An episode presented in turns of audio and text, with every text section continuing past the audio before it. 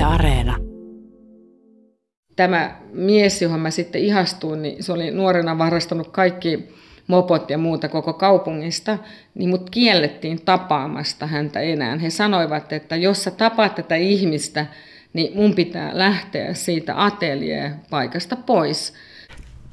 Tässä kuusi kuvaa ohjelmassa me olemme kuvataiteilija Nanna Suden valokuvien äärellä. Ja niistä ensimmäisessä nähdään tuollainen aitan oviaukko ja olet siinä tuo pienempi ö, tyttö. Olet siinä isosiskosi Niinan kanssa ja te teette jotain, mutta tuosta kuvasta on vähän vaikea erottaa, että mitä te oikein teette siinä. Joo, meillä on mansikoita siinä kulhossa ja me ollaan meidän maalla. Ja meidän maalla, mä oon maalta jo kotoisin itsessään, mä oon Vääksystä, joka on pieni kylä, mutta meillä oli kesämökki niin kuin Kalkkisissa, joka on vielä, niin kuin, vielä enemmän maaseutua. Ja siellä oli semmoinen vanha puutalo, siihen kuuluu pari aittaa ja navetta.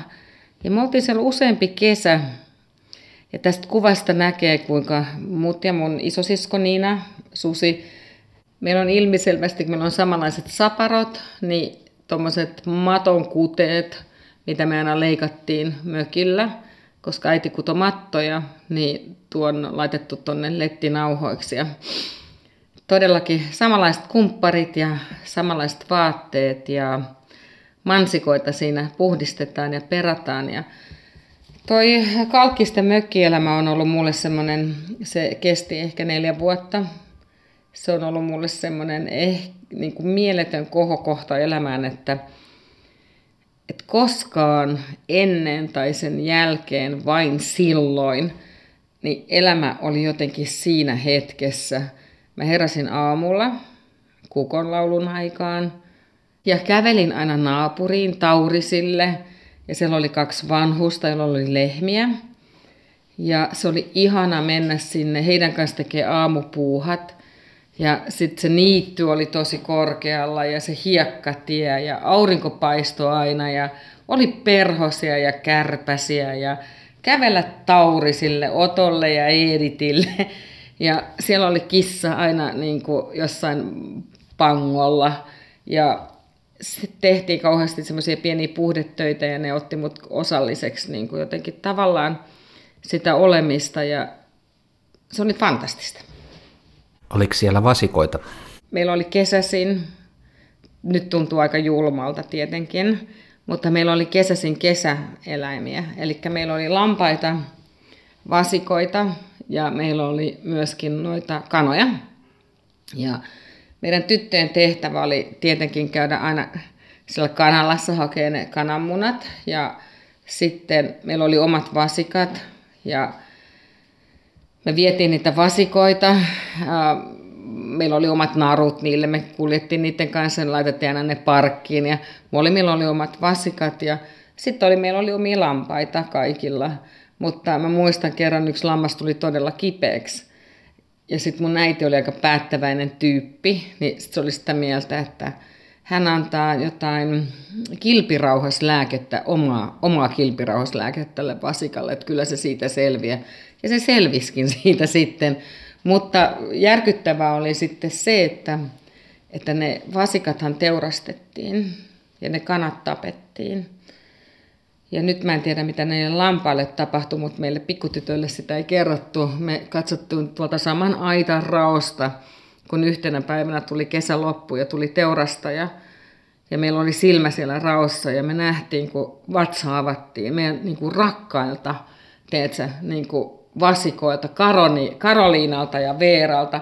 Avattiin vatsat ja sieltä koko suolisto pullistui niin kuin ulos ja yhtäkkiä meillä oli seuraavana vuonna ne niin kuin taljat kotona. Ja se oli niin kuin todella kauheaa. Ja mä muistan aina, kun meillä oli semmoinen tosi tosi iso kaivo siellä maalla, niin kanatkin piti sitten tappaa. Ja isä pisti meille puupenkin, tiedätkö? Ja isä niin kuin se, se heitti sitä kanan kaulaa ja löysi puupenkille ja kirveellä kanan kaula poikki. Ja sitten niitä kanojakin varmaan sitten syötiin koko loppuvuosi me ei pystytty hirveästi näin syömään varmaan niin kuin lihaa eikä kanaa. Mä en ole pystynyt kanaa oikeastaan niin kuin syömään koskaan sen jälkeen. Se oli todellakin hirveä teurastusta, että ekaksi oli se mieletön idylli ja sitten vielä niin kuin oli se raadollinen, että miksi näin tehdään. Että, että tota, siihen aikaan tämä oli, tuhat, tämä oli 70-luvun alkua. Tässä ohjelmassa ollaan siis kuvataiteilija Nanna Suden valokuvien äärellä ja niitä voi katsoa tuolta internetistä osoitteessa yle.fi kautta kuusi kuvaa. Sun isä oli jalkapallovalmentaja ja äiti oli kukkakaupan omistaja.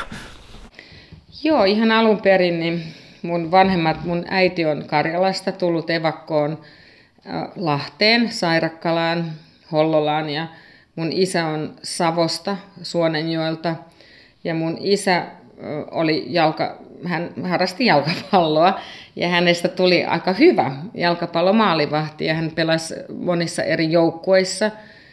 Ja he tapasivat, mun isä tuli Lahden Reippaaseen jossakin vaiheessa pelaa. Lahden Reipas voitti myös Suomen mestaruuksia. Ja mun isä oli myös pelaamassa – Kille, häntä sanottiin Killeksi, mutta Kalevi Rytkönen, Jouko Kalevi Rytkönen, ja he tapasivat, mun isä oli myös siihen aikaan Kopin pankissa, teki pientä työtä ja mun äiti oli semmoisessa Halmeen kamera, missä myytiin kameroita liikkeessä, ne oli ihan siinä rinnakkain ja he tapasivat ja he ihastuivat ja he menivät sitten naimisiin.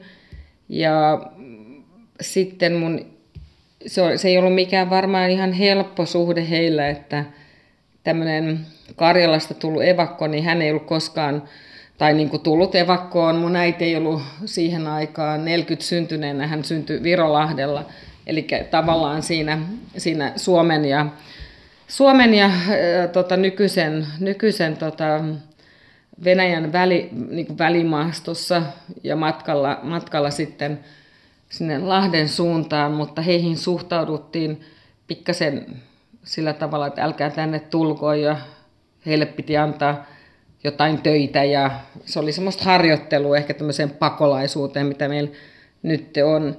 Ja siihen aikaan naiset ei ehkä pystynyt, ellei ollut hyvästä perheestä käymään kouluja ja hän oli aika aina pahoillaan ja halusi kovasti kasvattaa meistä tyttäristä, että me niin käydään kouluja Mun isä oli taas semmoinen vähän kermaperse, kermapersin jalkapalloilija poika. Se oli Suonenjolta, mutta se oli ison talon, ison talon kasvatti ja, ja pääsi niin kuin sillä jalkapallon ihanalla vimmalla myös suoraan yliopistoon, koska siihen aikaan liikunnan opettajat pääsi ja hänestä tuli opettaja. Hän oli opettaja samassa koulussa sitten, kun mäkin olin Vääksyssä.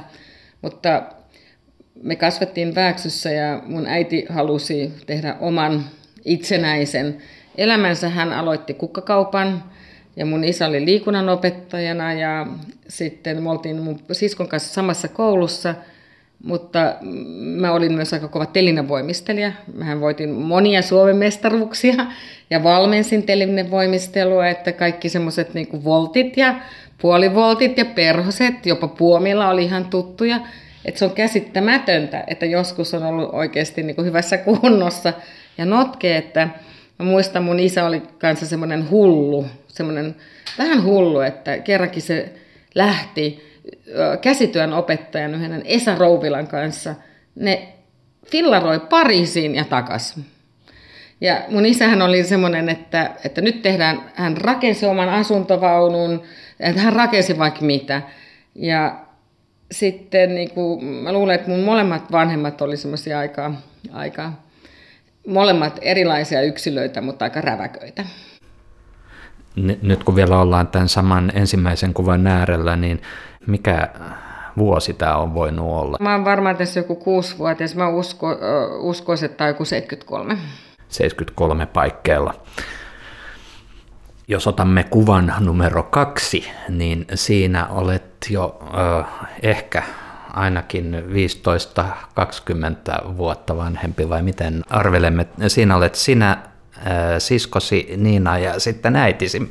Ja ympäristö on ilmeisesti, onko tämä nyt sitten kukkakauppa, kun siellä on kukkiakin tuolla taustalla? Tämä on varmaan joku joulu, koska tuolla on niin hyösinttejä, hyösinttiasetelmia, tuolla on, tuolla on varmaan jotain joulutähtiä tai joulun aikaa, koska mun sisko oli aikaisemmin, se lähti jo ennen lukiota Savonlinnan taidelukioon ja opiskeli, hän on valokuva ja sieltä lähti tosi nuorena kotoa ja mä lähdin äh, lukion ensimmäisen jälkeen vaihto-oppilaaksi tulin sitten takaisin Vääksynetti ja sen jälkeen muutin aika pian myös pois kotoa.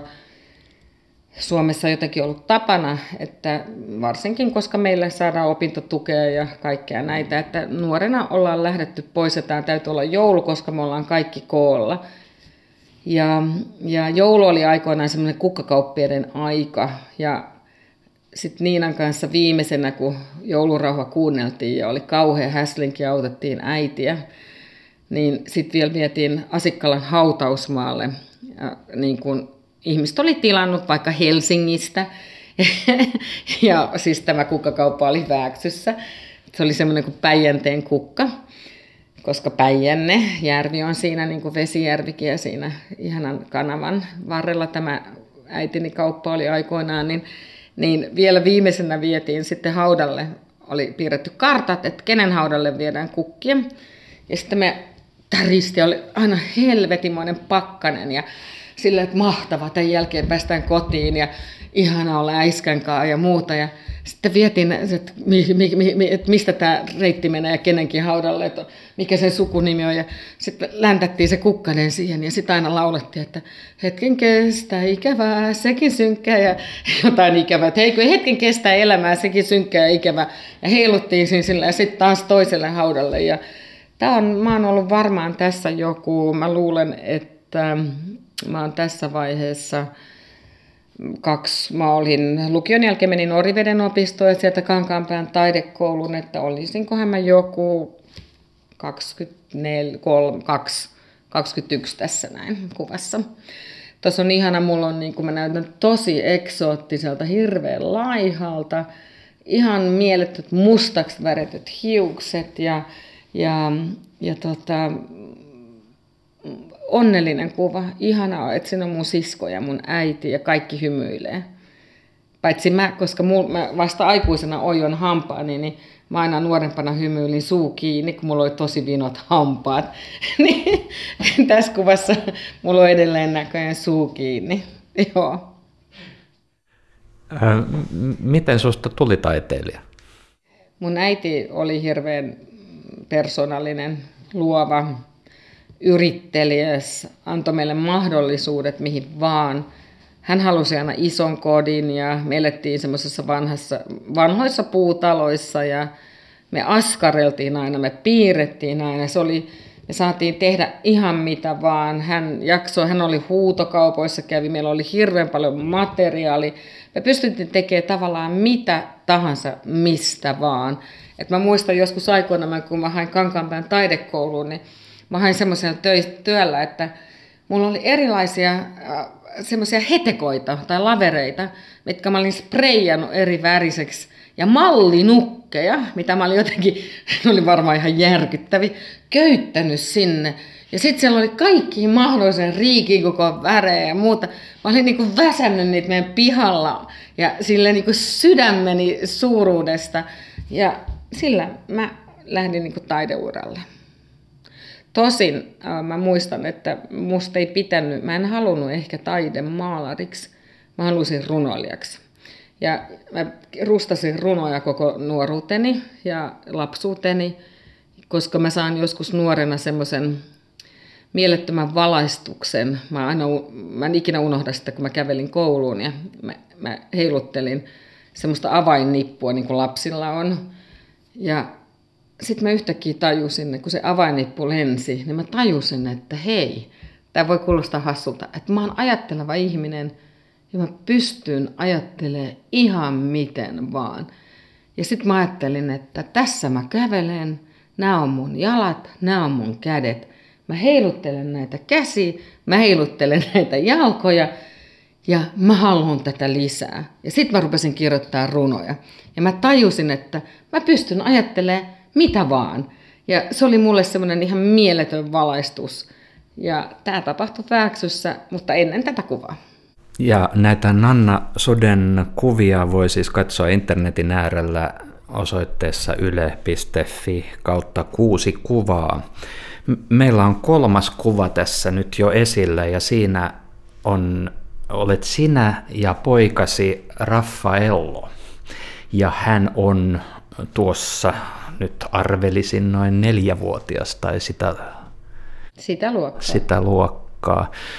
Miten, miten tuolta kukkakaupasta, jossa äsken oltiin ja jossa olit aloittanut opiskelut Kankaanpää taidekoulussa, niin miten siitä tultiin tähän, että susta tuli äiti? No siitä tuli Kankaanpään taidekoulun kahden vuoden jälkeen, niin tulin Helsinkiin ja, ja mulla oli kasaduuneja tuolla Iso-Robertin kadulla yhdessä sporttikongissa, pääsin yhden riippuliintäjän kyydillä tuomaan niitä. Ja liftasin yhden siivousauton kyydissä, pääsin Herttonimeen viemään ne pääsykoeduunit ja ajauduin sitten, halusinkin, olin tosi vakuuttunut, että haluan sinne Kuvataideakatemiaan ja pääsinkin sitten sinne sisään ja olin siellä monta vuotta ja myöskin tämä, tämä Rafaelon saaminen niin jotenkin on ajautunut mulla, että että monen eri asian Sarajevon biennaalin ja Italian Rooman biennaalin kautta, missä olin Sarajevon sodan jälkeen tekemässä töitä siellä Kuvataideakatemiassa ja Rooman biennaalissa pidin, niin päätin, että haluan ollakin vähän aikaa Italiassa. Eli tässä on ollut monia vuosia opiskeluja tietysti välissä. Ja sitten, sitten ajau, jotenkin ajattelin, että mä voisin olla vähän enemmänkin Roomassa. Ja ja sitten hain Roomaan, vaiht, ei vaihto-oppilaaksi, vaan tämmöistä stipendiaattipaikkaa ja, ja pääsin tuonne Väinö Tannerin säätiön stipendiaatiksi Mazzano Romanoon.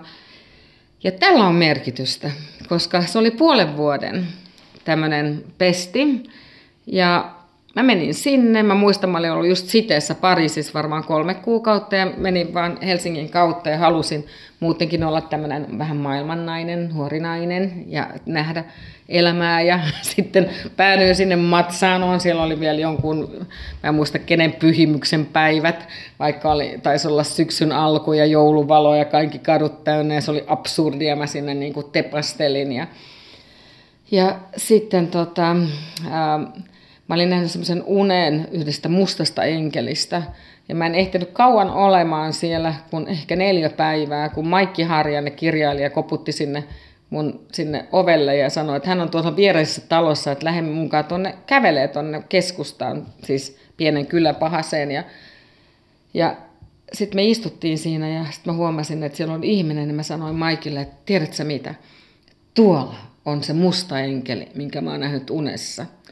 No, hänestä tuli mun poikani isä, tietenkin. Mutta tämä oli vielä tosi paha paikka, koska mä olin siellä Matsano Romanon, siis ateliesäätiön stipendillä, niin tämä mies, johon mä sitten ihastuin, niin se oli nuorena varastanut kaikki mopot ja muuta koko kaupungista, niin mut kiellettiin tapaamasta häntä enää. He sanoivat, että jos sä tapaat tätä ihmistä, niin mun pitää lähteä siitä ateljepaikasta pois jolloin mä ajattelin, että mä hommaan Roomasta työhuoneen, ja hommasinkin. Ja samaan aikaan, kun mä hommasin Roomasta työhuoneen, niin mut vahingossa valittiin vuoden nuoreksi taiteilijaksi Suomessa, jolloin niin kun mä tein ne kaikki työt sitten Roomassa siihen Tampereen näyttelyyn.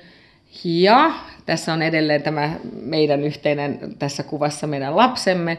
Ja päätin, että mä oon niin nuori, että mä jään Roomaan, että mulla on aikaa nähdä elämää, että mä jään tänne. Ja mä jäinkin, mä asun siellä 6-7 vuotta. Um, Rafaelon isällä oli jo kaksi lasta, hän oli eronnut, vaikka hän on saman ikäinen kuin minä. Hän oli vuotta aikaisemmin eronnut. Olen hyvissä väleissä hänen edellisen vaimonsa kanssa ja, ja Serena ja Lessio ovat mulle niin kuin jopa omia lapsia.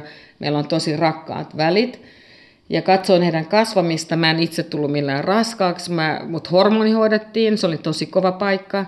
että mä tulin sitten viimein raskaaksi ja tämä ihana enkeli tuolla kuvassa sitten pääsi syntymään. Te olette jossain tässä kuvassa, niin... Me ollaan tässä äh, itse asiassa Helsingin Kalliossa. Mulla oli kotona työhuone ja tosiaan niin mä muutin, kun mä muutin Suomeen, mä en osannut jäädä oikein Roomaan ja sitten vaikka Marko ja kaikki oli rakkaita, niin mä jotenkin koin, että, että miten mä voin täällä niin kuin jatkaa niin kuin taiteilijuuttani, koska ensinnäkin Suomessa mulla meni hirveän hyvin näyttelyt, mutta ihmiset vähän kadehtikin mua. Näette, totta kai tuolla menee hyvin näyttelyt, kun toi elää jossain Roomassa. Ja sitten mä halusin jotenkin olla niin kuin, että, että mä en halunnut romahtaa sieltä pilvilinnasta, mitä ihmiset ajatteli. Ja niin mä halusin tehdä semmoista niin kuin todellista työtä. Ja sitten mulla oli myöskin se, että, että Rafaelon kanssa, niin mä en pystynyt ajattelemaan, että se menee jonnekin, kun mä otin kaikki vaihtoehdot selvää, että miten se lähtee niin kuin, niin kuin päiväkotiin tai muuta, niin siellä olisi ollut kaikkia vaan niin kuin nunnaluostareita melkein, mitä nunnat olisi katsonut päivisin meidän lähistöllä ja muuta, niin mä päätin, että hänen pitää saada ihan tervejärkinen, normaali suomalainen kasvatus ja koulutus, ja me muutettiin sitten tänne, ja ja se on ollut kaiken kaikkiaan hyvä päätös, mutta on se ollut rankka Yks, yksin katsoa lasta. Me ollaan nytkin Kalliossa Helsingissä, Joo. että sä oot asettunut tänne sitten pysyvämmäksi tai pidemmäksikin aikaa. Joo, kyllä toki, että, että mulla on tämmöis, mä oon asunut tässä, Rafalo syntyi 2004 ja mä varmaan 2006 muuttanut tähän mutta mä ostin jo nuorena asunnon tästä 2002 tai 2003. Ja mun täytyy sanoa, että mä oon ostanut kaiken, mitä mä oon elämässä nähnyt niin kuin näkemättä niitä, että mä ostin meidän kodinkin näkemättä, että mitä ostaa. Ja, ja on luottanut aina semmoiseen vaistooni. Ja tässä me ollaan oltu ja ollaan todellakin, niin kuin, tämä on meidän koti. No, sitten meidän neljäs kuva on sellainen aika jännittävä laajakulmakuva. Siinä näkyy taivasta ja maata ja, ja mm, seisot siinä talon katolla ja äh, tuossa saattaisi jotakuta jo huimata. Aivan upea näköala. Ja tämä on ö, paikka, joka on sulle hyvin tärkeä. Se on Roomassa ja sinä kutsut sitä mökiksi. Niin, on koti ja mökki. No Kaikkeen tähän väliin on tietenkin, nyt täytyy sanoa, että joka vuosi on niitä, niitä paljon näyttelyitä ja, ja mä teen täyspainoisesti töitä ja se on ollut oikeastaan aika vaikea välillä kestääkin sitä, että tässä on meinannut moneen kertaan tulla hulluksi, että on paljon vastuuta ja luovuus on semmoista, että, että siihen vielä lisättynä se vastuu, niin se on aika rankkaa, mutta me ollaan kuitenkin kahden maan välillä nyt menty. Mä oon itse mennyt yli 20 vuotta ja Rafaello, joka on nyt yhdeksännellä, eli hän on 16, niin hänkin on mennyt tässä hänen elämänsä. Ja hän on tottunut, hän on tottunut, että tavallaan, että me ollaan yhdessä Euroopassa ja kielet muuttuu, mutta, mutta kaikki on niin kuin helppo ymmärtää. Ja, ja tota, Rooma on mulle äärimmäisen tärkeä, koska se on myös mun niin kuin henkinen varasto. Se on mulle semmoinen niin henkinen helpotus. Mä oon antanut itselleni sen luvan, että kun aina kun mä pääsen Roomaan, niin mä saan levätä. Ja silloin kun mä lepään, niin mä pystyn kävelemään sen 15 kilsaa päivässä.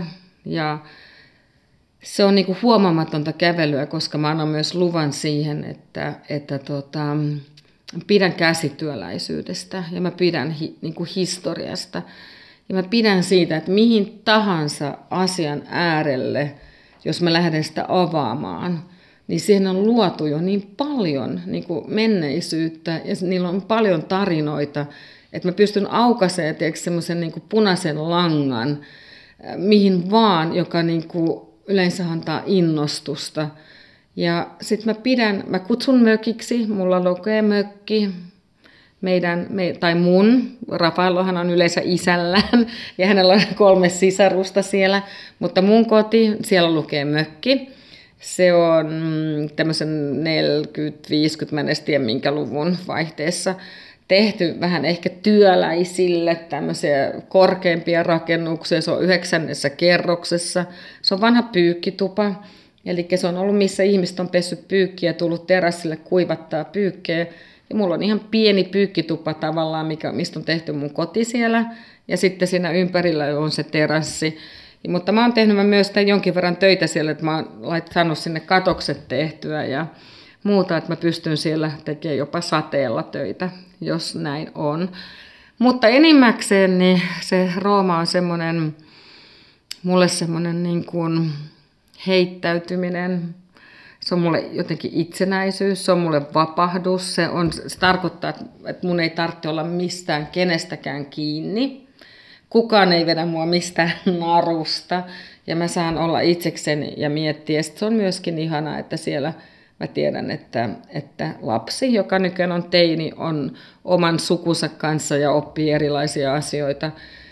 Ja kyllä ihmettelen, että, että vaikka Rafael on isä ja minäkin ollaan hyvin erilaisia ihmisiä ja hän ei ole taiteilija, niin kyllä mä ihmettelen sitä Rafael on niin kuin, äh, suurta oppimista, että kun hän on oppinut tekemään kaikki italialaiset ruuat, hän osaa siivota, viikata, viikata vaatteensa, osaa tehdä sähkö- ja putkitöitä, niin siellä on niin kuin jouduttu tekemään, niin kuin isänkin kotona, että joudutaan tekemään ja keksimään asioita, ja niin kuin, se on semmoista kuin italialainen kulttuuri aika paljon, että joudutaan niin luo, luomaan itse, tekemään itse. Täytyy olla aika moni osaaja monessa suhteessa, että, että, se, että se, se on semmoinen, ja ollaan lähellä sitä isoa sukua, ja joku tulee aina ja opettaa ja tekee, ja, ja täällä ollaan niin aika paljon niin enemmän yksinään Suomessa italialaiset asunnothan oli aikoinaan, niin nehän oli kaikki perheasuntoja.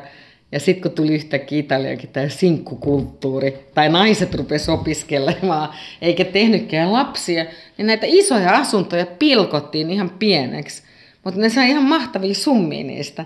Ja nyt te italialaisetkin on opettelee tätä niin kuin sinkkukulttuuria. Mä en tiedä, sopiiko se hirveän hyvin italialaisuuteen.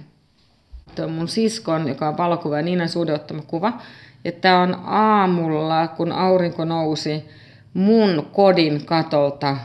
Ja, ja tota, sieltä on uskomattomat näkymät. Sieltä on niin kuin tuonne Castellin romani, romanien suuntaan, tuonne Napolin Etelä-Italian suuntaan, missä on esimerkiksi Paavin kesäasunto. Ja sitten sieltä näkee myöskin, niin kuin, ei näy merelle asti, mutta näkyy ainakin Termiinille, päärautatieasemalle. Ja siellä on esimerkiksi yksi sellainen vuori, joka joka aamu pilkottaa. Ja aika, joskus on sanottu, että toisen maailmansodan jälkeen niin sinne on tota, ähm, natsit piilottanut kultaa. Ja sen takia se ohkaa semmoista keltaista. Ja musta tuntuu, että se on yritetty etsiä tosi monta kertaa, että onko siellä sitä kultaa. Ja täällä on niinku aika moista historiaa näiden kaikkien asioiden ympärillä. No Rooma on, Rooma on sellainen paikka, että siellä varmaan on sitä historiaa vähän joka paikassa. Ei kai. Joo, tässä kuusi kuvaa ohjelmassa ollaan siis Nanna Soden valokuvien äärellä ja me ollaan niistä neljä jo katsottukin. Tuossa viidennessä kuvassa sä oot jollain lailla keskittyneenä ilmeisesti sisäiseen maailmaasi tai ajatuksiisi tai miettimässä jotakin sanoja tai kuvia tai mitä, ja siinä on kaksi sun maalausta tuossa taustalla. Tämä on jonkinlainen muotokuva.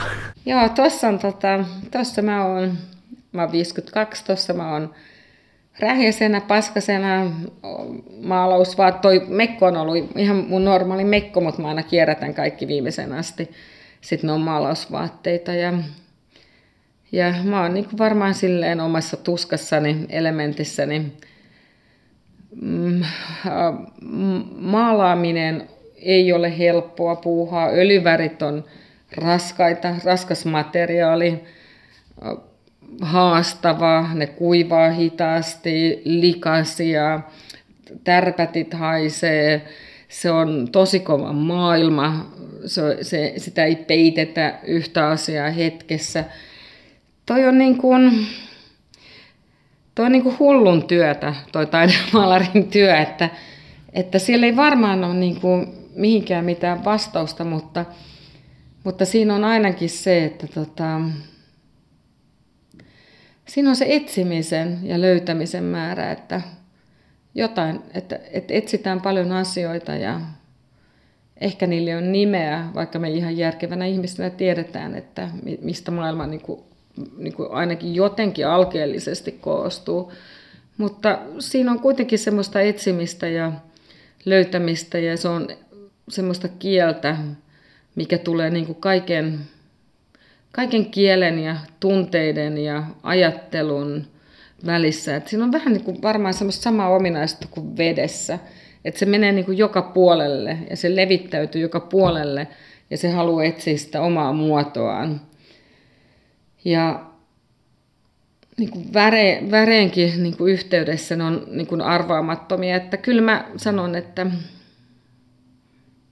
että olisi elämä aika köyhä, jos ei olisi taidetta.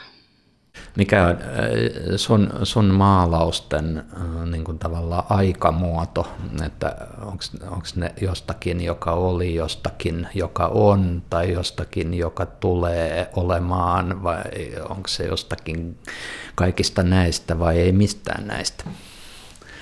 Tuo on ihan mahtava kysymys, että mikä on mun maalausten aikamuoto. Musta tuntuu, että mä elän semmoisessa aikamuodossa muutenkin elämääni, että kun mä tässä hetkessä, Jonni, sun kanssa esimerkiksi istun ja puhutaan, niin mun mielestä tässä hetkessä on samaan aikaan, tiedätkö, niin kuin kaikki. Tämä voisi olla sata vuotta sitten, 200 vuotta sitten, tämä voisi olla silloin, kun tämä talo on rakennettu. Tämä on kaikki, kaikkihan on tässä, kaikki oli just tässä ja kaikki tulee olemaan tässä. Eli niin mä en jotenkin näe sitä niin kuin vaikka sanotaan, että ajasta aika ei ole oleellista, niin mä puhun paljon ajasta, vaan jotenkin sen takia, että mä en koe, että edes niin kuin täm, tämä hetki on yhtä, niin kuin, me ollaan ihan samassa niin kuin tavallaan tilassa, kun tässä oli sata vuotta sitten ihmistä, kun tämä talo on rakennettu. Ja me ollaan ihan tässä näin, kun tässä on sadan vuoden päästä ihmiset. Ja se on käsittämätöntä.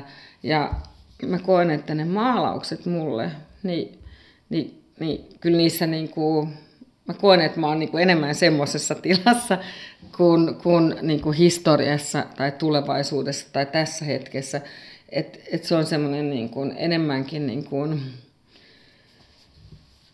toivottavasti se ei ole niin kuin roskaa, mitä tekee, ettei vaan sillä saastuteta jotenkin maailmaa, mutta niin kuin, mä jotenkin koen, että se on jotenkin jossakin määrin, koska se on niin vaikeaa se on niin jotenkin vaikeeta se maalauksen tekeminen. Ja miksi se on niin vaikeeta, niin, niin se on kuitenkin sit, sitä vaikeutta niin kuin jotenkin, että mi, mitä me ei niin kuin voida sanoa niin kuin ajallisesti, eikä niin kuin juurtaa johonkin asiaan. Tämä kuulostaa ehkä vähän pöljältä. Ei ollenkaan. Kuulostaa siltä, että sä oot viettänyt paljon aikaa Roomassa, missä on kaikki ajat samanaikaisesti läsnä. No okei, sä olet kuvataiteilija ja sä työskentelet tässä yhteiskunnassa kuvataiteilijana ja asut Kalliossa ja käyt Roomassa, niin mistä siinä kaikessa on kyse? Millä tavalla sä olet kuvataiteilija tässä meidän yhteiskunnassa? Mun mielestä jokaisen ihmisen pitäisi osata tehdä jotenkin rakentavasti sitä historiaa, että sillä olisi syy olla niin kuin kuvataiteilija. Ja sen pitäisi olla varmasti niin kuin jopa jotain ehkä erilaista kuin mä teen, mutta mä koen, että se syy, mikä mulla on olla kuvataiteilija tässä yhteiskunnassa on varmasti jonkinlainen semmoinen niin iso rehellisyys niin kuin siinä ihmisenä olemisessa, joka ei ole ähm, niin kuin, niin kuin ehkä vaikea tavoittaa ihmisille. Että mä luulen, että, että moni on, niin kuin, mä en ole itse, mä oon tajunnut sen vasta jälkeenpäin, niin, niin kuin jotenkin innostunut kuvataiteesta, myöskin semmoisen niin kuin, semmoisen vähän superrehellisyyden ja ehkä vähän niin kuin naivinkin rehellisyyden, mitä musta on niin kuin kautta. Ja ne vastuuthan aina tulee vasta pikkasen myöhemmin. Ja kyllä mä uskon, että, että myöskin, että ei ole myöskään semmoista lokeroitua kuvataidetta, että kuvataiteen pitäisi olla tietynlaista, että, että niin paljon kuin mä koen, että, että ja niin, vaikeaa kuin se on, siihen heittäytyminen, niin kyllä mä uskon, että se näkyy. Ja ehkä siinä on semmoinen niin kuin antautuminen. Ja antautuminen on musta ihan mieletön sana. Ja sitä mä oon aina ajatellut, että varmasti kuvataiden muun kohdalla on antautumista jollakin tasolla. Ja meitä on erilaisia ihmistyyppejä. Joku antautuu, joku ei. Mutta mä oon aina myös ajatellut kuvataiteen tekemisen puolelta sitä, että missä on niin kuin se raja, missä ihminen polvistuu. Että kun sä polvistut niin kuin eri asioissa, sä polvistut, kun sä rukoilet tai sua telotetaan tai kun sä meet naimisiin. Ähm, sä polvistut, kun sä oksennat vessassa, siivot lattiaa, sidot lapsen kengän nauhoja. Että mitkä on ne asiat, minkä edessä polvistuu, niin mä oon ainakin joutunut polvistuu niin kuin niin kuin maalausten edessä. Ja se ei tarkoita sitä, että mä ylistäisin niitä maalauksia, vaan se on tehnyt musta aika nöyrän. Ja, ja siinä on ehkä joku semmoinen mittari, äh, mikä, mikä voisi olla hyvänä esimerkkinä meille ihmisille, että, kun, että, että niin kuin nöyryys, että sitä ei ehkä tarvitse tehdä tuhansien maalausten kautta, mutta kyllä me voitaisiin olla ehkä pikkasen nöyrempiä jo ihan niin kuin alun perin. Niin, toi on kaikista vaikeinta toi maalaus siinä mielessä, että se on tavallaan helppoa, kun ei ole sääntöä ja se vaikeus syntyy just siitä. Juuri näin, juuri näin. Ja se on, se on loputonta, se säännöttömyys ja se tila. Ja joskus aikoinaan, kun mä rupesin, kun mä maalasin nuorempana ja edelleen, niin sehän on niin kuin, mikä ne on niin kamalaa maailmassa kuin tyh, tai elämässä kuin tyhjyys. Ja koska mehän ei voida tietää oikeasti, miksi me eletään tai miksi me kuollaan. Ja kaikkien jossakin on se tyhjyys. Tiedätkö, se tyhjyys, se paikka, mikä, mikä niin kuin se pelkokerroin, mitä me ei pystytä kontrolloimaan. Ja, ja tavallaan maalaushan on niin kuin, niin kuin siitä tyhjyyttä ja, ja se on myös mieletöntä pelkoa. Ja siinä on, kun sen pelon totta kai, niin kuin joku tekee sen tosi pelottavaksi, joku yrittää tehdä sen kauniiksi, mutta kyllähän se niin kuin varmaan perimmäisiltään on niin kuin pelkoa ja tyhjyyttä sillä tavalla filosofisesti, jos ajattelee mutta tietenkin sitten maalaustaide, kun ajattelee, että ollaan tehty vaikka, vaikka keisareista tai paaveista muotokuvia, niin se on myös niin kuin taituruutta, että on niin monenlaista erilaista maalaustaidetta. Tämä ohjelma on nimeltään kuusi kuvaa ja viisi kuvaa on nyt nähty, eli nyt pitäisi äh, nähdä vielä kuudes kuva, sellainen kuva, joka on ottamatta. Öö, minkälainen kuva voisi olla sellainen, mikä liittyisi sun elämään, joka olisi vielä ottamatta? No näissä kuvissa varmaan mä oon niin ihmishahmona jopa tässä läsnä, että enhän minä katso itseäni ihmishahmona niin kuin eteenpäin, enkä tunne itseäni niin kuin sillä tavalla fyysisestikään olemassa olevaksi, mutta mikä voisi olla ottamatta, niin tyhjää mä en halua. Mä en halua missään nimessä tyhjää. Mä haluan ehdottomasti elämä on niin lyhyt, mä haluan vielä paljon, mä haluan elää äärimmäisen paljon, mutta ennen kaikkea mä jotenkin tämän ikäisenä, 52, melkein kolmenvuotiaana, niin kuin mä haen semmoista niin kuin iso, isoja kokonaisuuksia.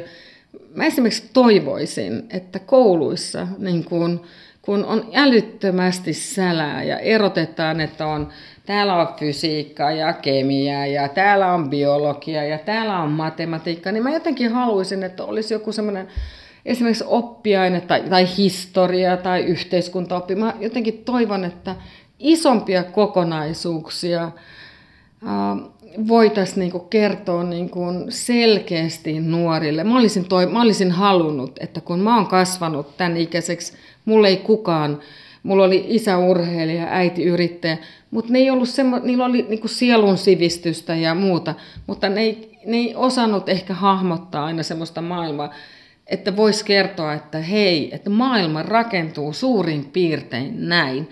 Ja mä toivoisin, että mulla olisi kerrottu se aikaisemmin. Ja mä toivoisin, että niin kuin, mä voisin kertoa sen lapselle. Mä toivoisin, että kouluissa, jossa niin kuin mikä kuva on rakentamatta, kerrottaisiin jotenkin se, että miten oikeasti maailma on rakentunut sillä tavalla selväjärkisesti, että ne ymmärtää ja että se olisi heille mielenkiintoista.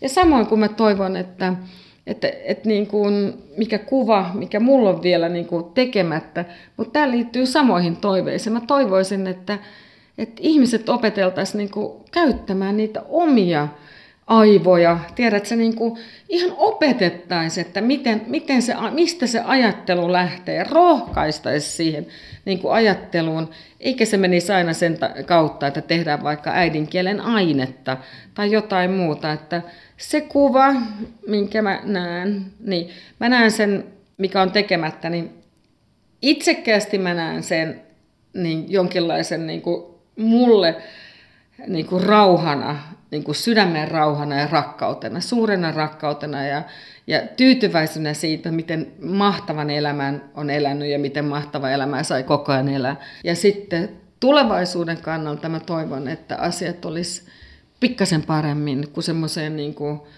ihmeelliseen, jännään kyllä, niin kuin todellakin niin kuin jännä elämä on ollut ja täynnä seikkailuja, mutta sen olisi voinut ehkä hahmottaa paremmin. Mä toivon, että, että joku antaisi niin kuin semmoista apua, apua ja mä ihailen kokonaisuuksia ja, ja, ja, ja että miten monimutkaisetkin asiat tehdään yksinkertaiseksi. Ja sitä ehkä mä ihmettelen noin omien duuneen äärellä, että miten näin monimutkainen voi olla, niin kuin, tai miten näin yksinkertainen itse asiassa voi olla niin monimutkaista, että ehkä antaa se anteeksi itselleen, että tota, elämän ei tarvitse olla niin vaikeaa. Se saa olla myös niin kuin suoraa ja rakastettavaa ja vähän helpompaa.